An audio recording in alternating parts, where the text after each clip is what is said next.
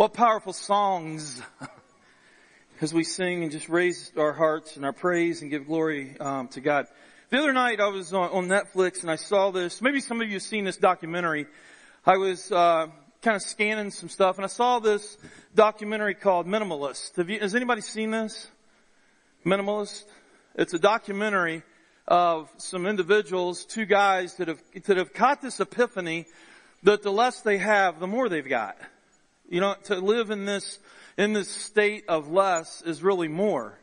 And, and I was caught by it. I started, I started watching and I'm like, this is, this is pretty interesting, you know? So I started, I started watching it and, and you've probably seen this on TV where a lot of people are downsizing.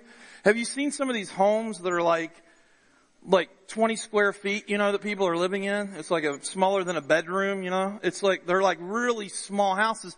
And what they found is they have found that they have less stress because they're not, they don't have all the stress and all the, um, you know, all the whatever that goes into kind of living in, in, a bigger home and with with more things and stuff like that. And so there's these guys are talking and they're going around the country. They've written a couple books, which I'm going to actually buy a couple of them. Just to, I just want to I just want to read it. But it, you know, and and there's this one guy on there, and we're talking about individuals that were in their just their 30s right now. They just kind of discovered this, you know, this this epiphany. And there's this one guy on there and he's talking and he says, I mean, he really climbed the corporate ladder. I mean, he was at the top of his, where he worked. I mean, he was in, in, the financial side of things and he was in New York and Wall Street and he was really at the top and he, uh, his, his, uh, uh, it was, I think it was around Christmas, I think. And his, uh, the person he reported to called him in and said, hey, we're giving you another promotion and, and, and with this comes this salary and all this. And it was like at the top. And it's like he walked away from it and he started crying like, and he said, his, his thought was, I'm trapped now. I have no place to go. I'm in it. I'm all in it. I've arrived and I'm in it. And these guys are having this, and, and he ends up walking away from it. And these individuals are having this, these, this, these epiphanies, these, these, these clarifying moments within their lives where they're like, this isn't what it's about. This isn't life. This isn't living. And I'm sitting there watching this and I'm feeling convicted. I'm watching this and I'm thinking, oh my gosh, I've got the answer. And I still struggle. I mean, these guys are like, I mean, they're talking about uh, just down, like they're talking about how uh, their mothers, their families, and, and one of them was talking about how his, his mother went through um, severe alcohol abuse, and now she's like in stage four uh, lung cancer, and he's just he had this moment where he's like, I, I, I'm just not there. I wasn't there for her, and I'm thinking, I, I've got the answer. In fact, I preach it. I preach it every week, and yet I struggle with it. I know you think I'm perfect, and I this is kind of a really crushing your Christmas right now, right? And it's like, I just sat there and I was convicted because I was like, I, it's so easy to get caught up in it, right? It's so easy to get caught up in it. It's so easy, and especially this time of the year, it just kind of, maybe that's what it was, the heaviness of, of kind of this time of the year where you're really thinking about these things. And I'm not wanting to put the, you know, put a damper on anybody's Christmas season and gift giving and things like that. But, but I'm sitting there watching this and I'm having this moment where God's like, you, this is stuff that you, this is what you're, you know, you're, you talk about. This is the stuff that you, you, you, you say that you're, you know, that you're teaching. And I'm, and I, and it just really hit me hard. And then I started really thinking about it. I'm thinking about tonight's message and I'm like, holy cow, where do I go now? Cause I already had something prepared. And now I feel like something else is kind of intertwining there. But so if this, hopefully this comes out and makes sense. That's my goal, okay? That this all makes sense. But I want to share with you a couple things because this whole concept of being a minimalist and having this epiphany that, that there's more to life, isn't that what us Christians have, have said all along? We, we've gotten it. We've gotten it, right? As a Christ follower, we're saying there is more to life. It's not about climbing the corporate ladder. It's not about success. It's not, life is not defined, success is defined very differently as a Christ follower. That's what we say. But for some of us, we get sucked right into it and it doesn't look any different. For instance, like a few years ago, not too many years ago, 89% of Americans, and I get that this has probably shifted immensely when you look at our world today, but not too many years ago, 89%, 89% of Americans says, I believe in Jesus who he claimed to be. They would go on to say, I believe he was the son of God. I believe that Jesus Christ was God come to earth in human form. 89% of Americans claim to believe that. Now this, again, this is about 10 years old, okay? I get that things have shifted, but even 10 years old, that is an extremely high number of someone that would say, I believe Jesus, I believe in Jesus, I believe who he claimed he was, that he was the son of God, and I believe that Jesus Christ was God who come to earth in form. I think that's pretty huge. I think that number is absolutely startling. And, and the reason, you know, why I think that is because I think there's a lot of us that are living our lives in a, in a race. I feel like we're living our life, I feel like at times I'm living my life in something, at times where I gotta catch my breath and say, wait a second, I'm getting caught up into something else here. I'm starting to chase after something else. I'm starting to think some other things. I'm starting to pursue something else that I think is going to bring me happiness. I think this over here might bring me joy. And next thing I know, I'm, I'm kind of over here and it's like, it's like I have this, this moment like it was through this movie, like, wait a second, I'm kind of getting off, maybe off point a little bit here. But here's what happens though. Because when we get off point, that's when we lose the peace. That's when we lose the hope. And this is what everybody's searching for, is the hope, peace, joy, love, this sense of fulfillment, this sense of significance. Every single person in here, there's no way anybody in here could say, I don't want to feel significant. I just want to feel worthless. I highly doubt anyone in here would, would, would say that's what I'm going after in my life. I want to be worthless. Right? I get that, bar would be low and that would be easy to attain at times, right?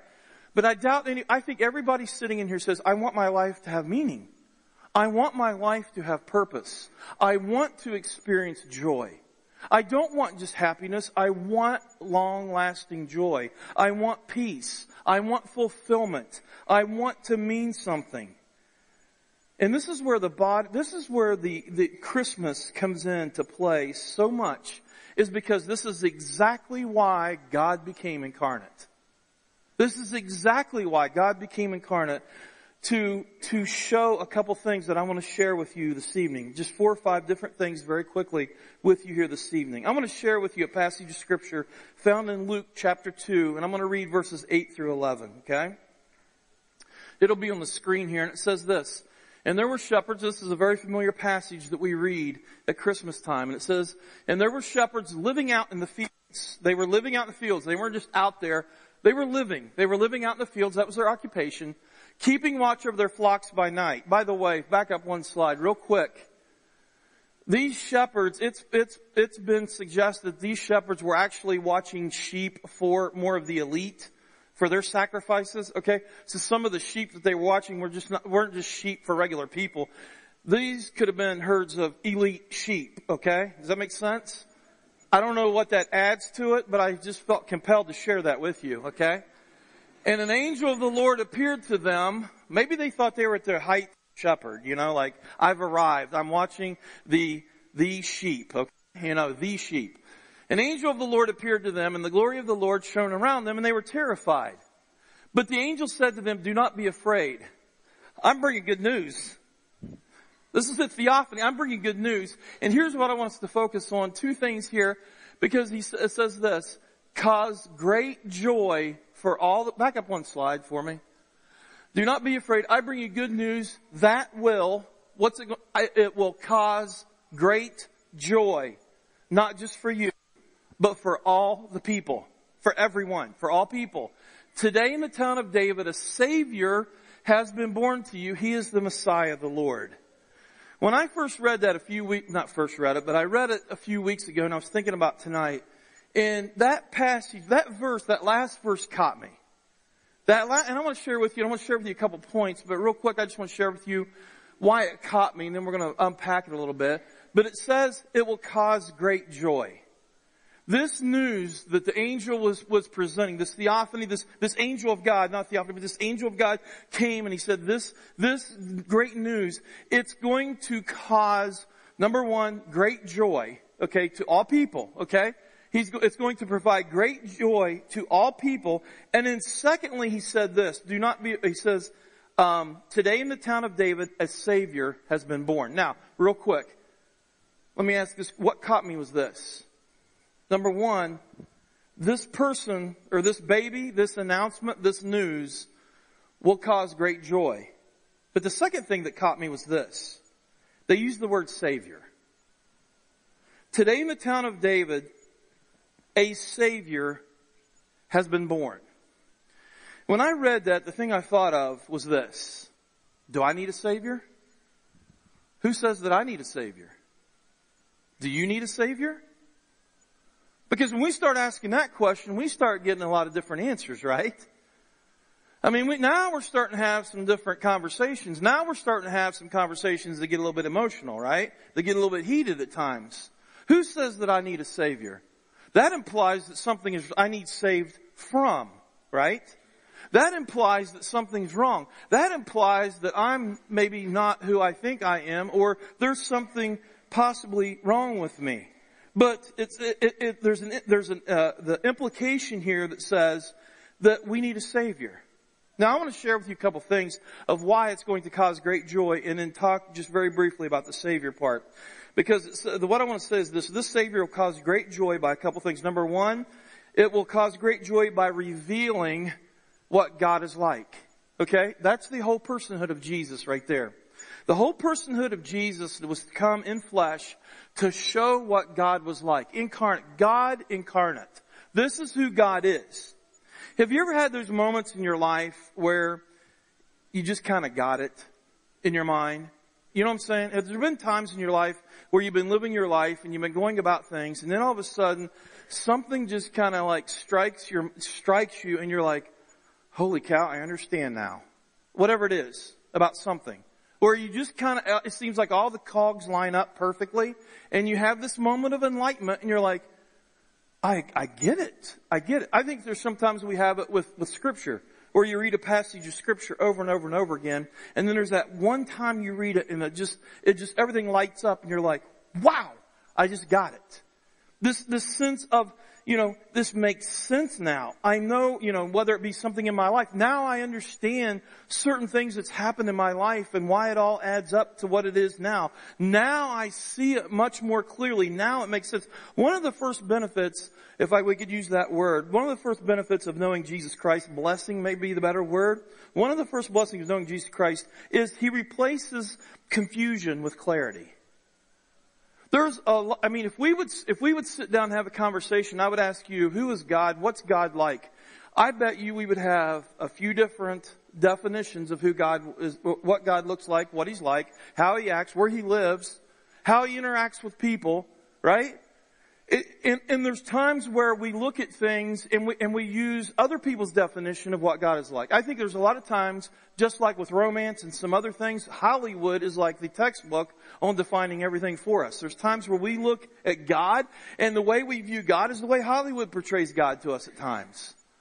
It's like, you know, like I said, with romance and things like that, it's kind of the same thing. But what happens is over it, it, this, we can have this big convoluted picture of what God is like. Who God, it's the way it was before Jesus came. I mean, they had this all kinds of different ideas of what God was like and what we should be doing. The law just kept getting expanded and expanded and added to and added to of what we, the people should be doing to please God. Everything became confusing. The Bible says, in one translation, says, understanding God's word brings light to the minds of ordinary people. Another passage says that Satan binds the minds of people so they cannot see the light, that which is the good news about Christ, who shows us what God is like. Why is it so important? Why is it so important for us to know about God? Because it's really hard to trust someone or, or, or love someone when we don't trust them. It's really hard for us to, you know, to trust someone that, that, that, that, that we don't, that we don't really trust. And if we don't know who God is and we can't trust Him, it's really hard to just kind of put ourselves out there to God and say, God, here I am. Here I am, man. Take my life. I trust that you're going to bring meaning to my life. It's a big deal. It's important. It's extremely important to understand who God is and what He looks like. That's what Jesus does. Jesus came to give a clear description, a clear picture of who God is because He was God. And this is where it's interesting. Jesus says in John 14, anybody who has seen me has seen God. Anybody who has seen me has seen the Father. Thomas is one asked the question. And Jesus replied to him and said, Hey, if you've seen me, you've seen the Father. Therefore, how do we know what God looks like? We know from reading the Word of God that God's a loving God. Because why? Because Jesus was a loving person. We know that God is a forgiving God because Jesus was a forgiving person. We know that God is a graceful God because Jesus was, it was all about giving grace to people. Jesus was all about it. And, and, as Jesus had become incarnate, as we, as we spend a few moments here worshiping Jesus, we know who God is because He was God. Colossians, Paul writes in Colossians, Christ is the invisible image of the visible God. He says, I want you to know what I'm really like. Guys, if you want to experience joy in your life, look to the baby Jesus. And not just the baby Jesus, but look to the life of Jesus. He is God and God incarnate. And when we understand that and when we, um, and when we succumb to His leadership, that's when this, this joy, peace, hope, all these things come flooding in our souls because that is what He reveals. The second thing, or that's what happens, is that He brings this, He causes great joy. Another way He causes great joy is that He reveals God's plan. He reveals God's plan. He came to tell us the truth. He came to, to do that by informing us that there is a plan and purpose for our lives. You know, probably one of the biggest things where we get derailed as individuals is when we start buying into those lies in our head, that mental speak that says, you're really not worth much.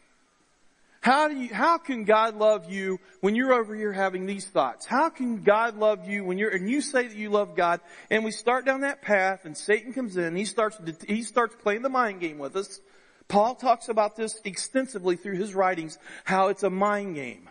And it's a battlefield for the mind, and we've got to be very careful. But the, but the issue is this. We have purpose. We were created for purpose. And see, this is where it gets all tricky because when we get off point, when we lose sight that we, when we lose sight of God's plan, understanding that I was created for a specific purpose, I was given specific gifts, I was given specific talents, I was created for a purpose. When we get off point with that truth and we don't, when we start missing out on God's plan, that's when the joy, that's when the hope, that's when the peace starts dissipating and that's when we start running to everything else trying to find that sense of fulfillment and peace and hope and joy only to come up empty handed. Because the only thing that can fulfill that is the life of Jesus and understanding that we were created specifically for a purpose and that God absolutely adores us. God says, I have a plan for your life. We read throughout scripture that it says God's secret plan has now been revealed to us. It is a plan centered on Christ designed long, long ago. And this is His plan. At the right time, God will bring everything together under the authority of Christ, everything in heaven and on earth. Where we were created as an object of God's love. Paul says that when he thinks of the wisdom and the scope of God's plan, the only thing he can do is fall to his knees and pray to the Father and bring glory to the Father. Jesus brings great joy we sang about it this evening. We just sang about a few minutes ago. The joy that, that just overcomes our hearts when we understand and, and we allow Jesus to flood our souls and to flood who we are and to understand we were created for a purpose. And we were created for a divine purpose. That we're not an accident. That Psalm 139 is very real. That we were created, that God knew us before, before we even started to form. We have purpose, and we were created to be an object of God's love. The next thing is this. Jesus reveals the way. John 8, 12. And again, this is the stuff that when it says I, it, he's going to cause great joy. He reveals the way. John 8, 12. I'm the light of the world. If you follow me, you won't be stumbling through the darkness for living light will flood your path. There's many times where we don't see, we can't see out. And if we can trust God, there's this sense of security and peace that comes our way. Just a few minutes before our service, we prayed for another individual that was going to be having surgery this week.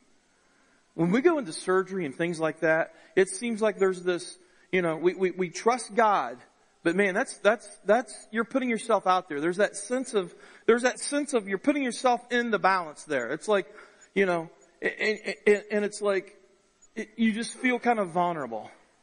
But that's where the trust comes in. It says this, even though I may not see, I can trust God and I will trust God and I will trust Christ with my life and I will trust Him through this dark time, whatever it may be, whether it be a surgery, whether it be something else that's happened to our life where some news came to us this past week or, or coming up or whatever where we may not see the answer.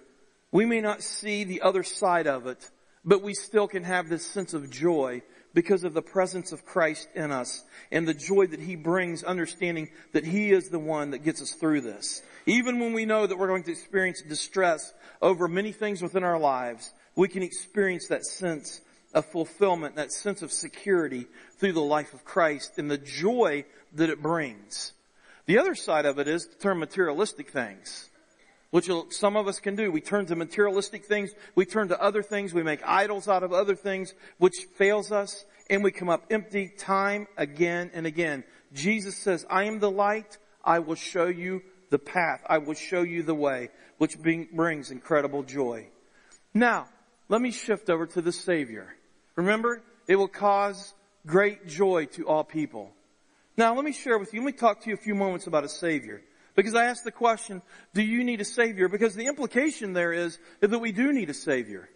That things really aren't the way they should be. That things aren't the way that God, you know, initially designed, or things aren't the way that, that, that, um, that, that is, is the proper way. He reveals restoration. He reveals restoration to us. John 12, Jesus says this, I did not come to judge the world, but to save it. Jesus said, I didn't come to tell you how bad you were. I didn't come to start laying out judgment against you right now. I didn't come to do any of that. I came to save you. You need a savior. I came to save you. That's what brings great joy at Christmas time when we can sing those songs of joy to the world. Our savior has come. Joy to the world. Oh, come Emmanuel. Oh, come Emmanuel, man. Things aren't good.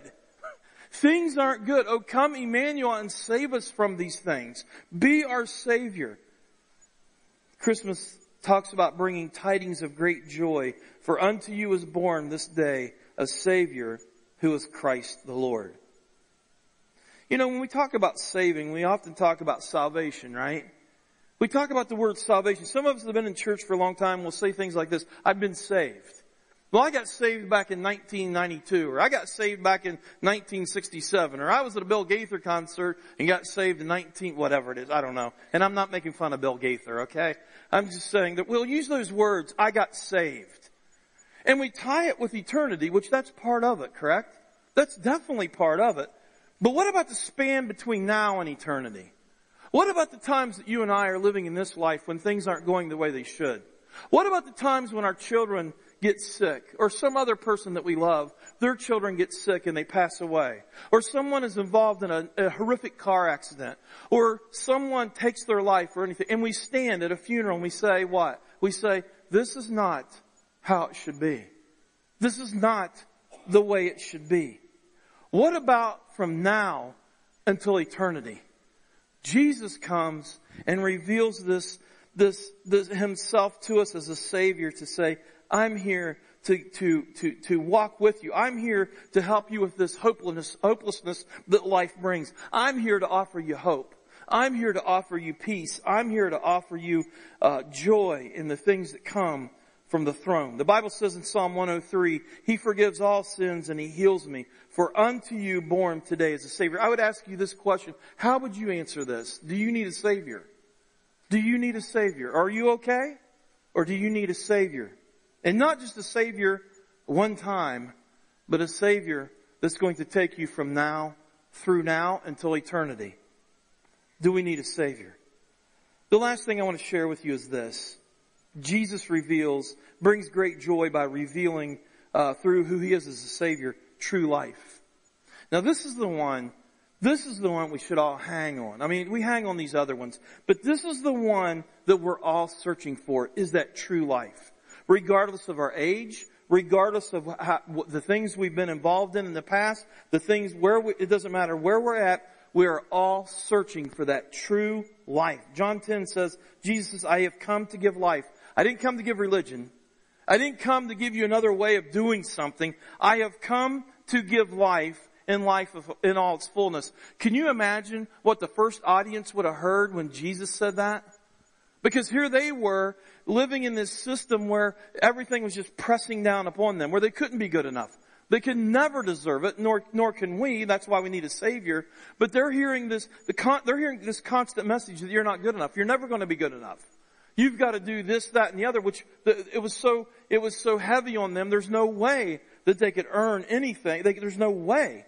And Jesus comes and says, I'm bringing you life. I'm going to bring you life. I will give you life.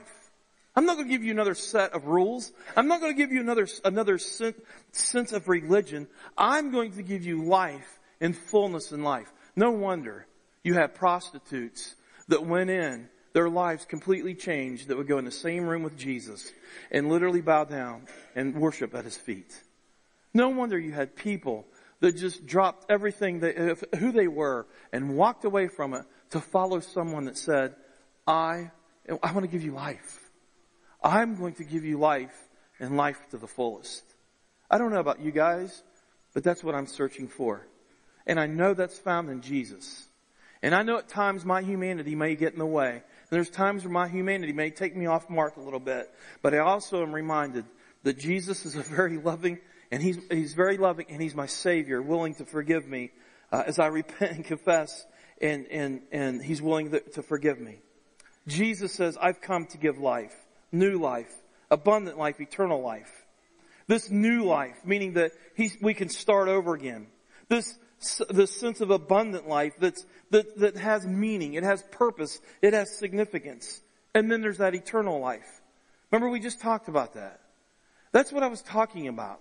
It's like what happens about with life now. Not just eternity, but life now. Yeah, we're saved. Those of, the place, those of us that have placed our faith and trust in Jesus, we're saved. We could say, I'm saved. I'm saved for heaven. But what about now? Jesus says, I've come to give abundant life. I'm not preaching health and wealth.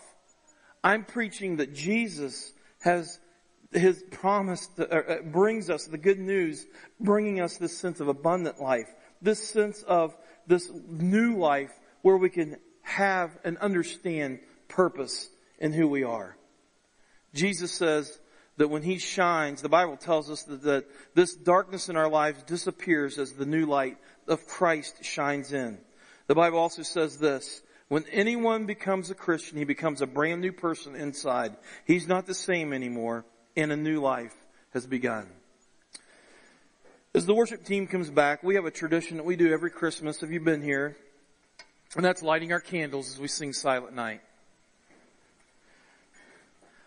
Sometimes we do traditions and traditions, we can lose the meaning of them because that's what we just kind of do. And repetition sometimes causes us to lose a sense of meaning. It can. It doesn't have to, but it can. Tonight, I want us to think about what we're doing. I want us to think about when we light that candle, that it represents the birth of Jesus coming into a dark world. Leading up to this point, there had been 400 years of silence where God didn't speak with his people. There was nothing, absolutely nothing. There was the promise of Messiah, but there was no movement, no word, no nothing from God. Can you tell me what that must have felt like? The, the, the bankruptcy of, of their spirituality they must have felt. And then it happened. The light came. And we talk about that light. We talk about how that light dispels darkness. And I would ask tonight that as we sing Silent Night and we light our candles, that we would understand that what that light means. What does it mean to you? Does it cause great joy within your life? Do you find life? Do you find abundant life? Do you find that, that new life? Do you find that eternal life? Do you find that life where you you understand the way, the plan? You understand you have a purpose in life. You understand what it's all about, that the birth of Christ brings light into a dark, dark world, brings hope, joy, peace, love. His presence into a dark world. Why don't you stand and we're going to sing that song Silent Night. And I pray you would just use it as a time to worship God and to respond to Him.